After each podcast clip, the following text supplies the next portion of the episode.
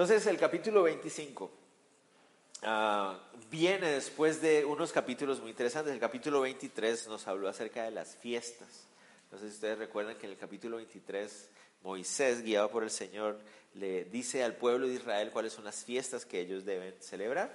Y hablamos de que habían unas fiestas que se celebraban en la primera parte del año, en el primer semestre del año, y hablamos de las otras tres fiestas son para ser celebradas en la segunda parte del año, y cómo cada una de esas fiestas tiene un, un, un significado, una implicación espiritual bastante, bastante especial.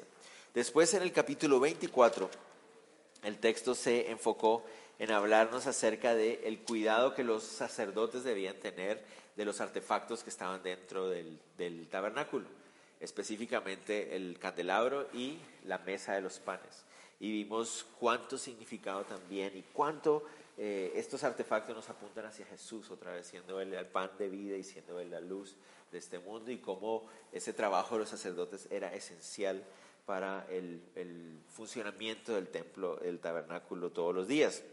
Llegamos al capítulo veinticinco, y el capítulo veinticinco tiene unos temas muy interesantes. Hace una mezcla. El te, los temas que, que toca básicamente son la, el manejo de la tierra, en cuanto a las propiedades de tierra que ellos tenían uh, como judíos, y cómo se aplicaba eso a dos uh, fiestas, muy no fiestas, sino dos uh, celebraciones especiales que eran el año sabático y el año de jubileo, cosa que para nosotros es tal vez algo muy...